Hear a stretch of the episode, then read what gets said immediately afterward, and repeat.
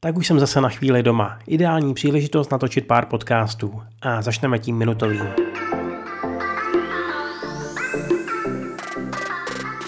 Hayao Miyazaki poskytl rozhovor k loňskému filmu svého syna Aya Tomacho a překvapivě ho i pochválil, což u mistra nebývá zvykem. Myslel jsem si, že to pro něj bude tak trochu nemožné, ale navzdory tomu se Aya vcelku povedla. Myslím, že C G I technologii využil šikovně. Je to vážně něco. Dali dohromady dobrý tým.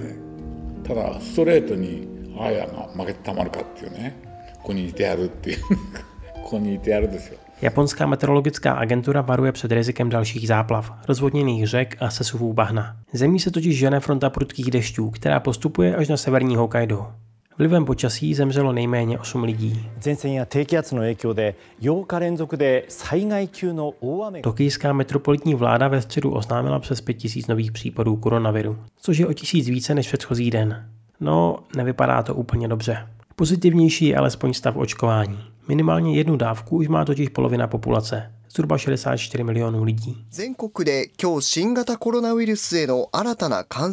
Bývalý premiér Shinzo Abe se po loňském odstoupení z funkce vrací na politickou scénu, i když zatím zůstává jen v zákulisí. Důvodem jsou údajně klesající preference premiéra Sugy a blížící se volby.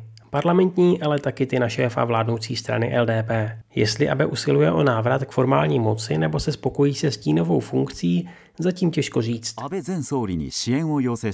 A jedna chuťovka pro fanoušky. Star Wars jako anime. To je nový seriál, na kterém spolupracuje sedm japonských studií spolu s kanálem Disney plus. Ukázka je venku. Poběží to v září, má devět dílů, vypadá parádně, jmenuje se Visions a já se moc těším.